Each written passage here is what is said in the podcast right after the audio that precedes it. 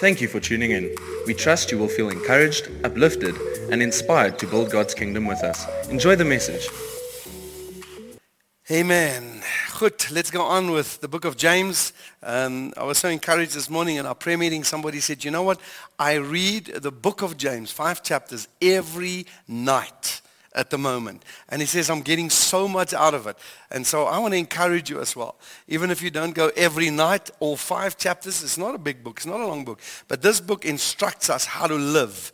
Uh, and I'm sure the last couple of weeks you have received a couple of good lessons from it already, uh, dealing with, with the, uh, the trials and the testings that we're going through, and now some of the temptations uh, we're going to look at today as well. So let's go to the book of James, and we're going to highlight verses 13 to 18 there, and then I will share some thoughts with you. In the beginning, a little bit technical, and then we will flow with it. We will flow with it. You know, so uh, stick with me. In Romans, ach, in James chapter 1, verse 13 to 18, when tempted, no one should say, God is tempting me. It says in the Bible, for God cannot be tempted by evil, nor does he tempt anyone. But each person is tempted when they are dragged away by their own evil desires and enticed. Then after desire is conceived, it gives birth to sin. And sin, when it is fully grown, gives birth to death. Don't be deceived, my brothers and sisters. Every good and perfect gift is from above, coming down from the Father of the heavenly lights, who does not change like shifting shadows. He chose to give us birth through the word of truth, that we might be a kind of first fruit of all he created. All right, so we're going to come a little bit to some of those thoughts. But let me start by asking you a question. If you're really going through a difficult time, and you've got to listen to last week's sermon to get this illustration, because I'm not going to redo the illustration, but about the Lamborghini and the engine that gets red hot and so on. Um, but if, you, if your engine is red hot with all the tests that you're going through, and, and you feel like, man, life is tough and it's really, I'm, I'm burning, I'm burning up here. I, I'm battling, I'm, I'm ready to explode almost. Uh, and, and, and, and I to walk up to you and say, what would you like me to pray for? What are you going to say? I know what you will say. Ask God to take this test away. I need some relief here. I need this grip of this trial or this test to be removed because that is foremost in your mind. Now, now when, I, when I read this, this couple of verses that I have and, and, and the things that we have said about, about testing is that if we, is it wise to ask God to remove the test if the test per, uh, brings about perseverance in my life and perseverance character? Is it then wise to come and say, ask God to move this test away? It's probably not wise because that means I will be part of you not growing and you part of me not growing in my walk with God. But you know what? Because it is, it is, we have a perception that test, trials are life-threatening, trials are not necessary, and they are possibly evil. Now, I said to you last week, and I want to say it again, that, that, that trials and testing is that something that God uses, and I'm going to say it a few times today because we have got to get it. Uh, so, so when we look at these verses, uh, you know, and, and, and we want these trials to be moved and the tests to be moved, we're messing with our maturity, our growth. And we, we've got to maybe just say, Lord, I'm not asking to remove it. I'm asking you to help me to get through it. That's my prayer, and that should be your prayer as well.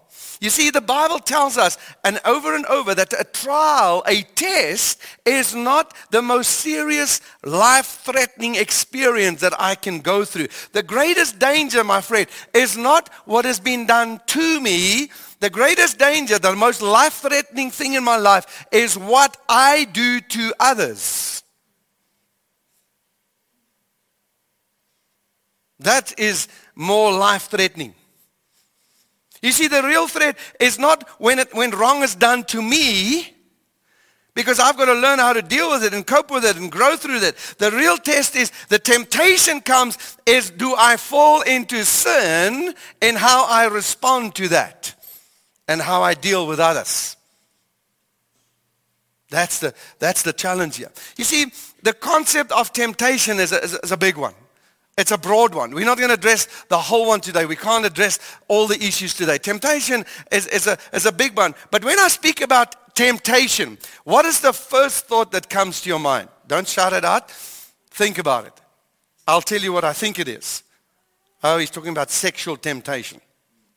That's the first thing that comes to our mind is our, our sexual temptations and, and sins as well. And, and, and today we're not hammering that so much, although we did speak about it in the past. And it's true, my dear friend, and I'll say it again. And, and sometimes our sermons here in the church will really upset the sin inside of us. And if not, then we're not preaching the truth because the Bible often, God often addresses sin in our lives.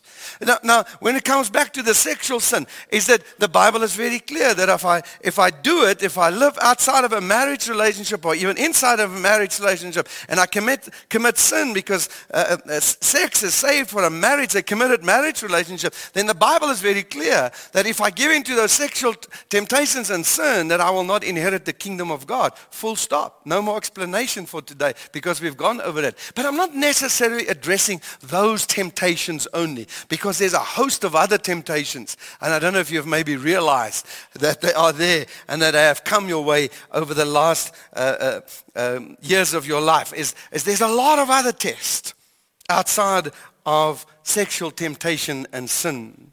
Let's go and read a couple of verses and, and I want to give you some Greek words here and explain them a little bit and, and hopefully I will make some sense out of them as well. It's, it's, let's go to verse 2 and 3 um, when, it, when it comes to that chapter. Consider it pure joy, my brothers and sisters, whenever you face trials of many kinds, because you know that the testing of your faith produces perseverance. Can you see the word trial there? I just underline it because I want to tell you that that word and another word and another word has got the same root, and I'm coming to that. All right, so then in verse 12, it uses the word trial again. Blessed is the one who perseveres under trial, because having stood the test, that person will receive the crown of life that the Lord has promised to those who love him. All right? Now we go on, and a verse later, it starts speaking about another issue here in our lives, but it, the word temptation is used. Now it says, when tempted, no one should say, God has tempted me. So I want you to understand that those three words, trial, trial, and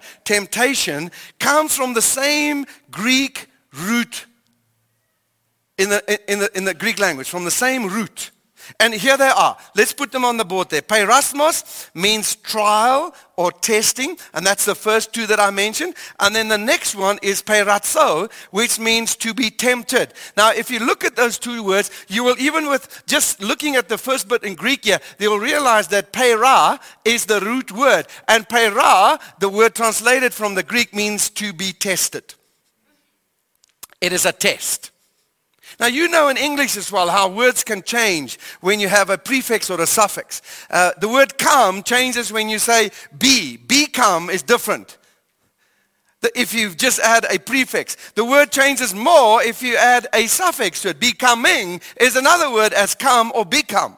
All right? So uh, what could mean different. So, so that's the English. So in Greek, it's exactly the same. You have a root word, and the root word changes when you have a prefix or a suffix. And this is what is happening here. The same word, which, which comes from a root word, uh, uh, uh, which means to be tested. So it's crucial to distinguish between them, but it's also very important to see that there's a close connection between trial, testing, and temptation. There's a close connection here.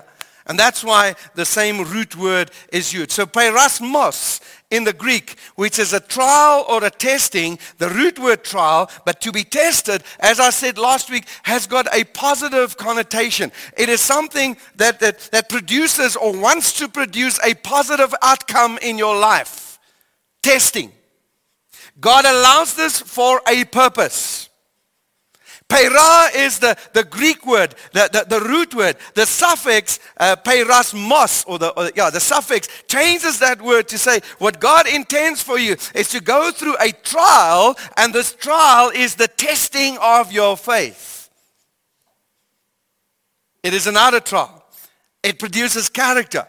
If we fail here, we lack growth in our character. And God says, you know what, guys, girls, my dearly beloved, I'm going to put you through these kind of trials, these tests, because I want your faith to be stronger and stronger, and I want, I want some stuff to be produced here that's going to make me proud of you.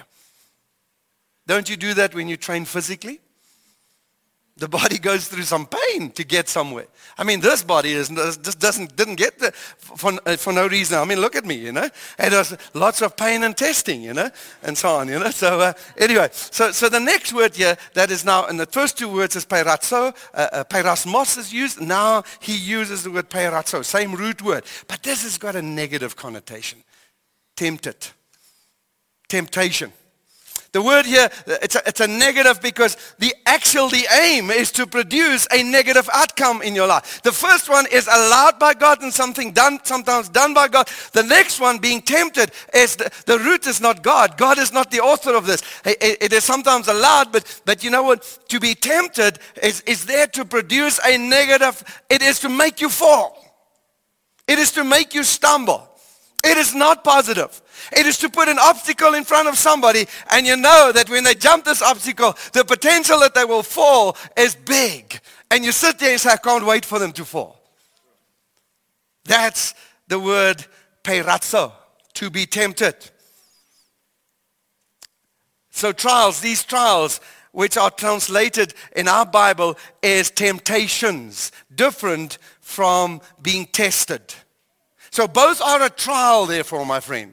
And you will know, therefore, that the, the difficulties that we go through, that produces the character, that produces us to uh, uh, trust in us, and, and, the testing of my faith and in finances or whatever it is, that produces my character. What happens when the temptation comes, it tests the character. And it says, I, I, I would love you to fall. And you know what it feels like when we do fall. You also know what the feeling is when we don't. So it's a malicious test. Satan is behind it. He's crafty. He demonstrates our, uh, uh, our failure. He highlights our failure. The purpose of this temptation is to lead us into sin and then into death. And I'll explain to you that downward spiral in a moment. So verse 14 to 15, it says, But each one is tempted when they are dragged away by their own evil desires and enticed. Then after desire has conceived, it gives birth to sin. And sin, when it's full grown, gives birth to death. I want you to see, and I'm coming back to uh, a, a couple of ideas here on this scripture, is there is a downward spiral here, my friend. Each one of us are dragged away. We are enticed by our own evil desires. Then sin starts growing on me. It's like, a, a, it, it, it's, like it, it's becoming quite a thought, you know, no, no, I entertain it, and so on. And when sin is given given birth to, and then it grows in me. And when it starts growing in me, it leads to eternal death. Believer, do you think you can fall away? It says, I can. Because it leads to death. Uh, they're speaking to believers here who continue, persist in sin. You see, temptation is a test, and it often comes in a difficult time in our life anyway, but not always. Because the temptation sometimes is when things go well, there's a temptation. But temptation and trials or testing sometimes are connected as well. And they sort of run hand in hand. Because Satan knows when the temptation, when the testing is big, the temptation is probably very easy to give into as well. So it could be a moral temptation that you may be thinking about. It could be a temptation of character, like gossip and stealing or lying or just small lies, white lies and those kind of things. Uh, dodging the tax man, all those temptations that can come to us, especially these days we're filling in our tax forms. Uh, so, so it the strength of my character with intention to make you fall. Temptation, as I said a few times, and let me say it again, is not a trial in your life where there's a hope for a positive outcome. It is a trial in your life where there's a hope for a moral failure. Or not just sexually, but in every area, any area of your life, a moral failure. And that's, we know who is behind us as well. So he brings the temptations, desiring to prove a believer a moral failure or to make you collapse. So the origin and the purpose of testing and temptation is different, but both are a trial. That's what the Greek is telling you. So let me tell you something about sin. You know what? Sin starts with a desire. This is a fishing rod. It's a real one. It works. I bought a few. Not all, of, not all my grandsons have got one yet, but I, my intention to teach them the good things in life, and one is fishing. A very good thing. Okay, so, so now, let me talk to you something about how temptation starts. It starts with a desire, a desire that happens in our lives. Okay, and this is what happens. You know what this is? These are three chocolates. How many of you do not like chocolate? You don't like chocolate? Okay, if you don't like chocolate, there's something seriously wrong with you. You, uh, you may not even go to heaven. I don't know, you know. I don't know. But anyway, so a, a uh, sin starts with a desire. I'm going to finish my sermon with that hanging right in front of you. Is that fair? It's not fair, but I don't want to be fair. Because temptation is not about being fair. Okay, so just leave that for a little while there. How many of you are thinking what you're going to do straight after the service? I'm going to buy a chocolate. I'm going to go to the spa. You see, I'm, I'm already tempting you, and some of you are already drooling. So what are you going to do about that temptation, my friend? And I'm going to help you a little bit, hopefully, through my sermon here as well. You see, being tempted is not the sin. That's the bait. Taking the bait is the problem. That's where the sin is going to come in. You see, that's where the problem is going to come for you. And, and that's what Satan does. He starts, and, and it looks so innocent, but you, this can do danger. This can do damage this dangerous thing hanging in front of you. And, and he wants you, he wants you to give in to that temptation. He wants you to. He wants you to fail. You know, some of you are on diet. And vrachti, you're going to buy a chocolate after this. You are. And I'm not telling you must, but I know how that works, okay? Because temptation is not even. You see, l- let me tell you something about wrongdoing. Every wrongdoing starts with a desire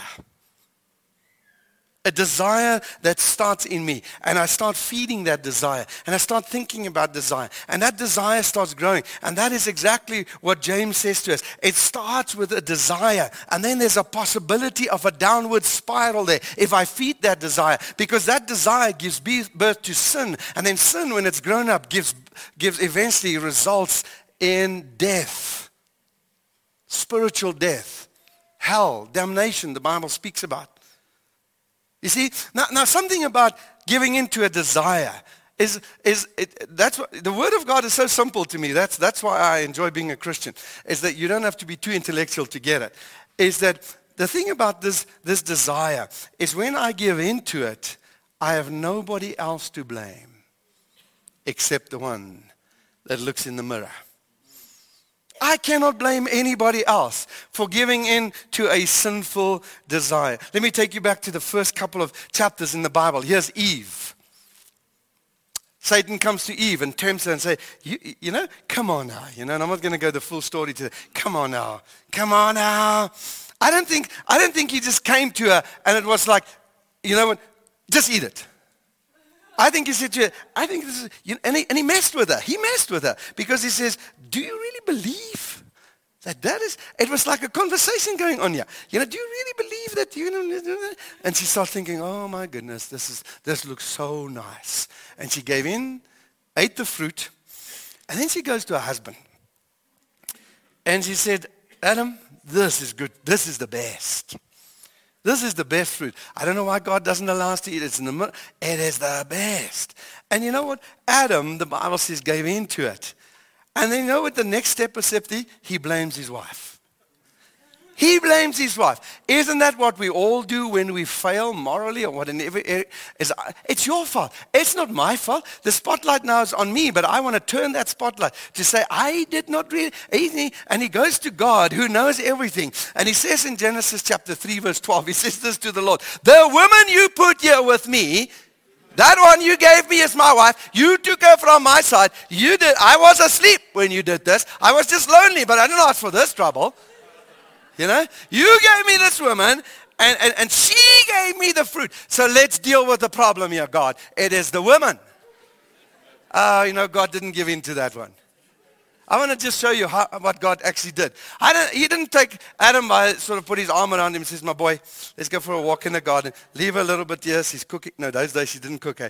So she's, she's busy in the kitchen. No, she didn't even have a kitchen. She's just chilling there. Let me take you for a walk. Let me take you for a walk. Let me take you for a walk. Let's talk about this. I know, I know you have a problem, Adam. I know that it is the woman that enticed you, my boy. I, maybe I shouldn't have made her. He didn't do that. You know, he goes, he, he goes straight back to, to Adam and puts the blame right in front of him. Both Adam and Eve, God blamed them. Don't blame the devil. You took the bait. Don't blame your, your, your, your wife. You took the bait. That's what he says. You see, in Genesis chapter 3:17, let's go there. It says, because you listened to your wife. Don't use this verse now not to listen to your wife. That's not what I'm saying. All right, because some of the guys says, well, the Bible says it, don't listen to your wife. No, because you listened to your wife when it came to getting enticed, getting into sin. It says here, you and, and ate from the tree about uh, which I commanded you. You must not eat from it. Cursed is the ground. And here God curses Eve, Adam, as a result of Satan tempting Eve falling first, Adam falling next, and God says, both of you are responsible. Both of you are accountable. Don't blame one another because that's my natural reaction when I fall into sin. I'm coming to this issue of how do I deal with temptation in a moment as well because these are the temptations. You see, I cannot say to God, well, God, you know what, uh, somebody was really angry. I, got, I really got angry because they sent me this SMS and that's why I blew it. No, no, God says, no, no, no. Your reaction is your responsibility. You got a temptation and you fell for it. You fell for it.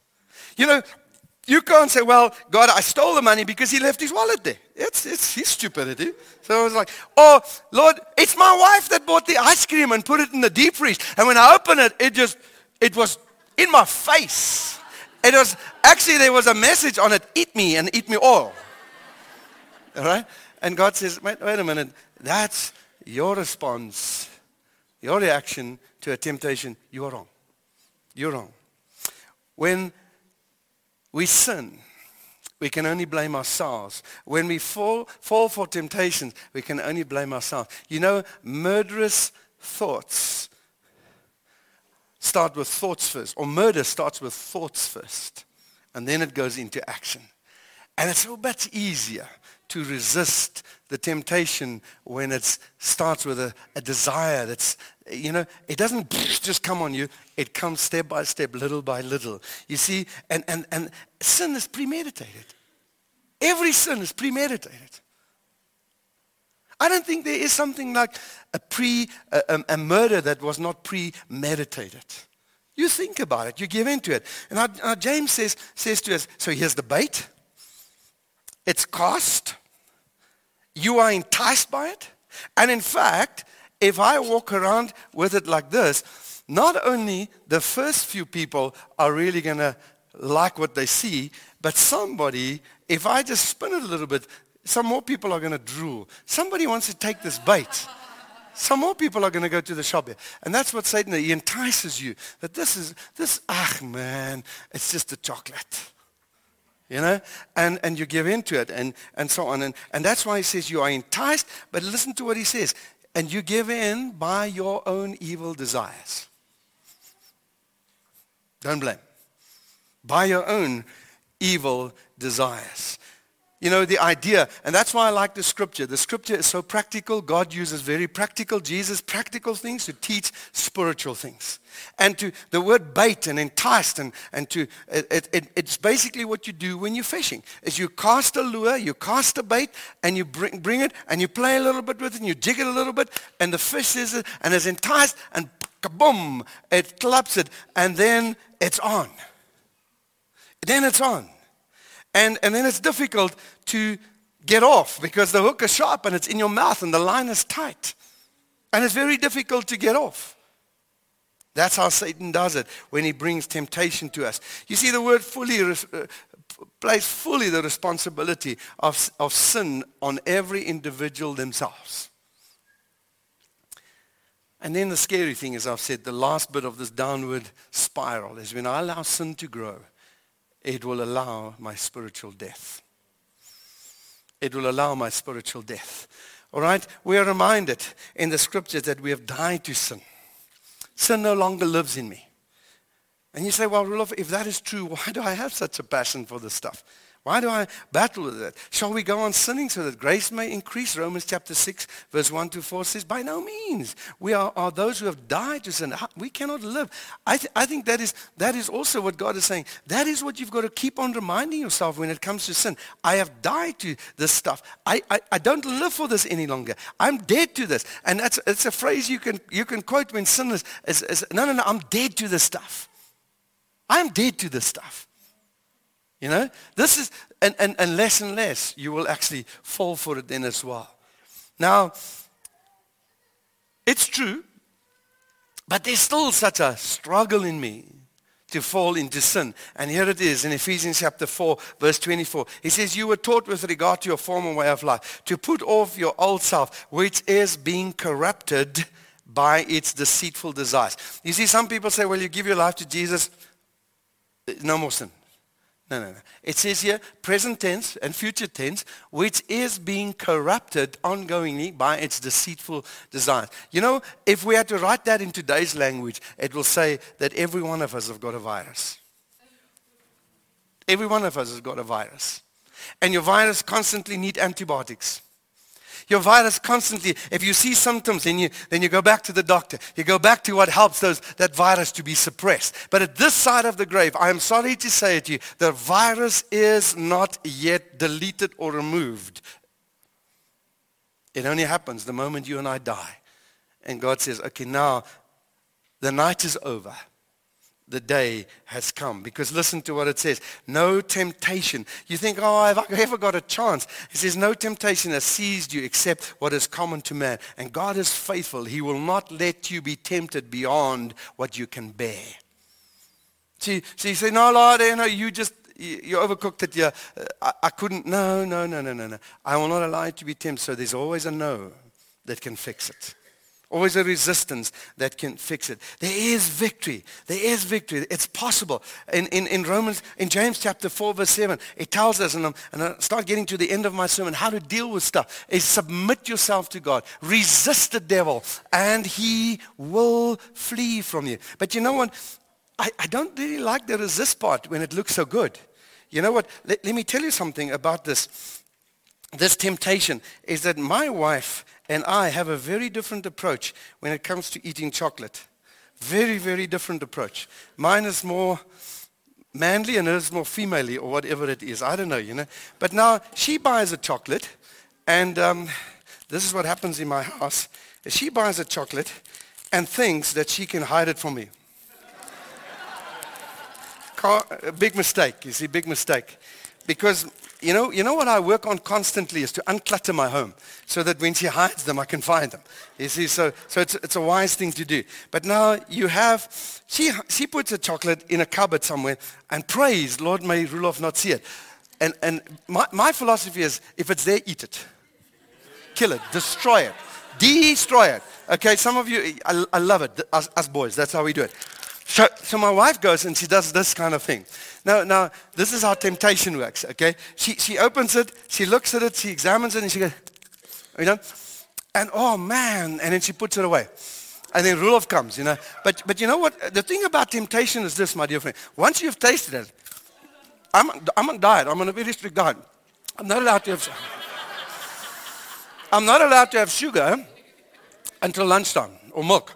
So uh, I am losing weight, but not today. But, but this is how it works. You see, a desire, once you start giving into it, man, it is so good. Oh, this is really so good. Then it's over. It's done.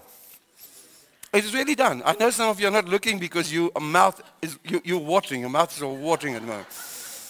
But that's how it works. You see, when I took that first little bite, I was much more in control to say no. But my illustration has got to work. So I've got one more service tonight where I'll eat another chocolate. you know, and, and that's how it works. And eventually, you know, you're starting to feel guilty now because this is now a slab. And a slab in my house must be big and it must be eaten now. And then I help Carol. I help Carol to eat hers as well. But now I'm starting to feel guilty about this. Is there anybody who'd like this last bite? Huh?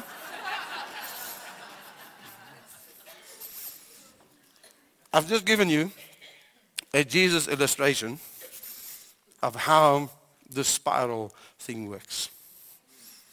You know, when I took that first little bite, didn't really spark much, although it did tell me, hmm, take another one. And I did. And I'm, and I'm thankful that I did. No, no, I'm not thankful because now I know what Carol's going to say. She was here in the first one.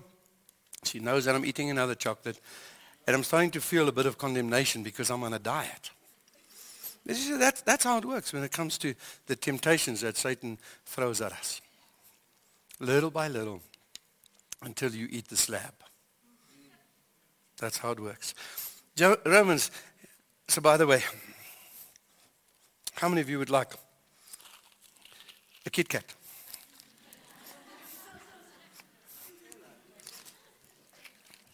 I promise you I'm going to give you Smarties.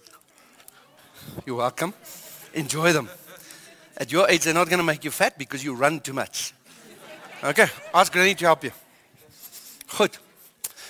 Let's move on. Now, now, this last verse here, listen to this. I'm almost done. The night is nearly over. The day is almost here. So let us put aside the, uh, the deeds of darkness and put on the armor of light. Let us behave decently.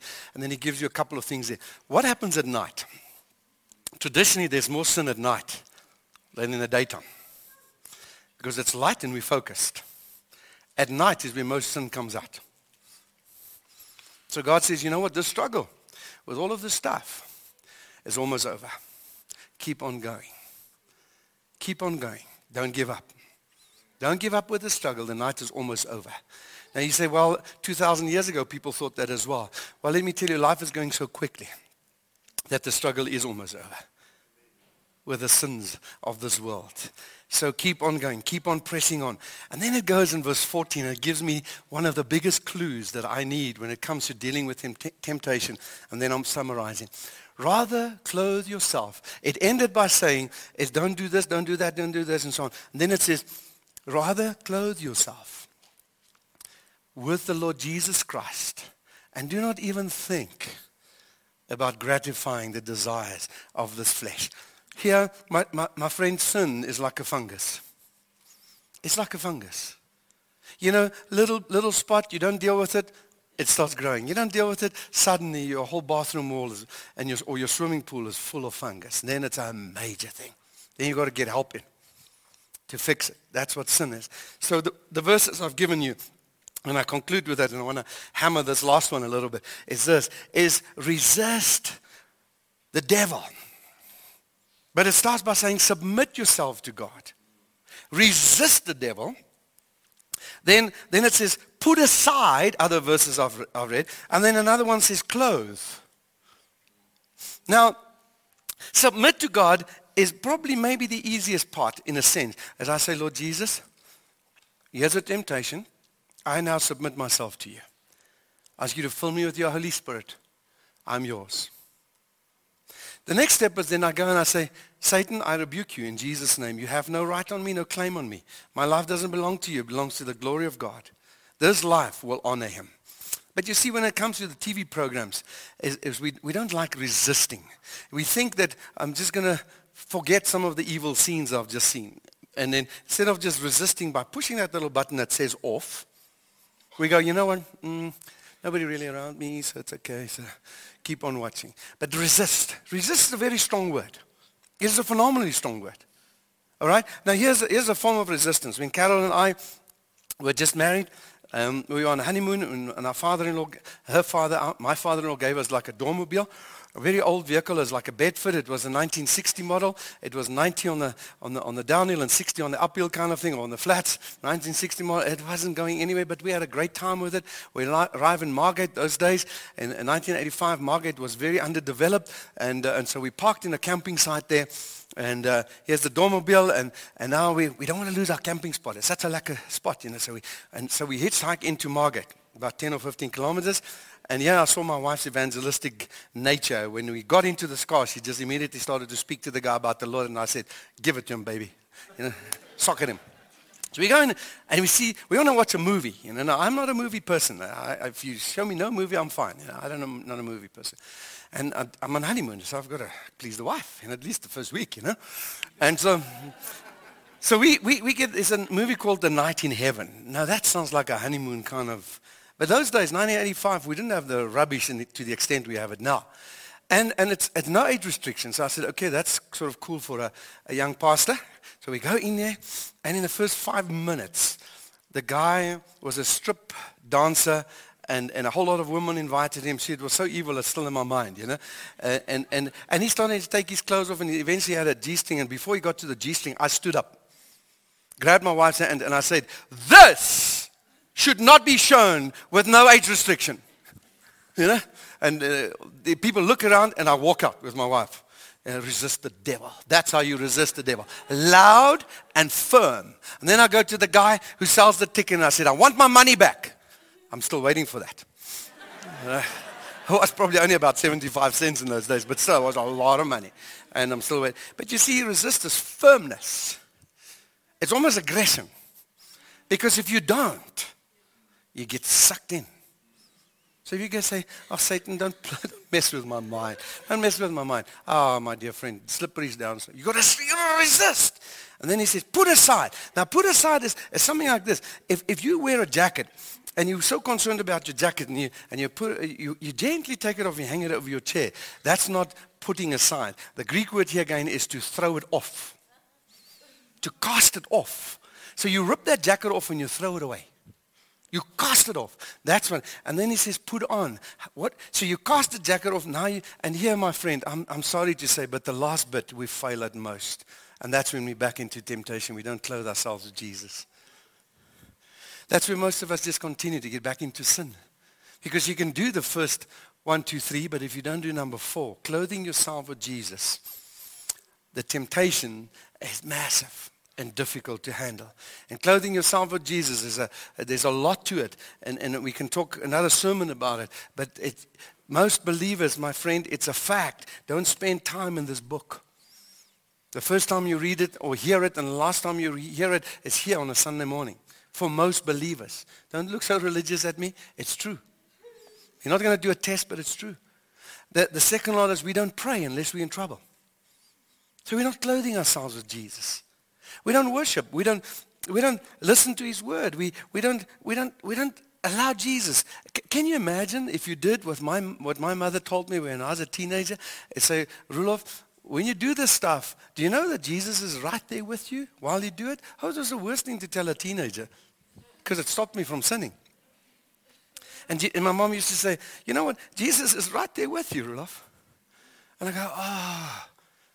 She taught me from that age how to practice the presence of God in my life, if I can put it like that. By just saying, you know what? Jesus is here. He's sitting watching TV with me. He's watching what is on my cell phone. Resist means delete. Not first watch, delete. You know what? You know what feels so good when you've learned how to resist? You know it feels so bad when you've eaten the chocolate and you know you failed. It feels so good to know I've done it. With Jesus, I'm clothing daily. I'm just saying, Holy Spirit, Lord, make me aware of your presence. Make me aware of your presence. I'm clothing myself with you. Believer, I hope uh, we've learned something or maybe just revised something or maybe just being reminded of something that don't just fall into the test of temptation and mess your Christianity, your testimony, and maybe even your passion for Jesus by falling. Amen. Have an awesome week. God bless you.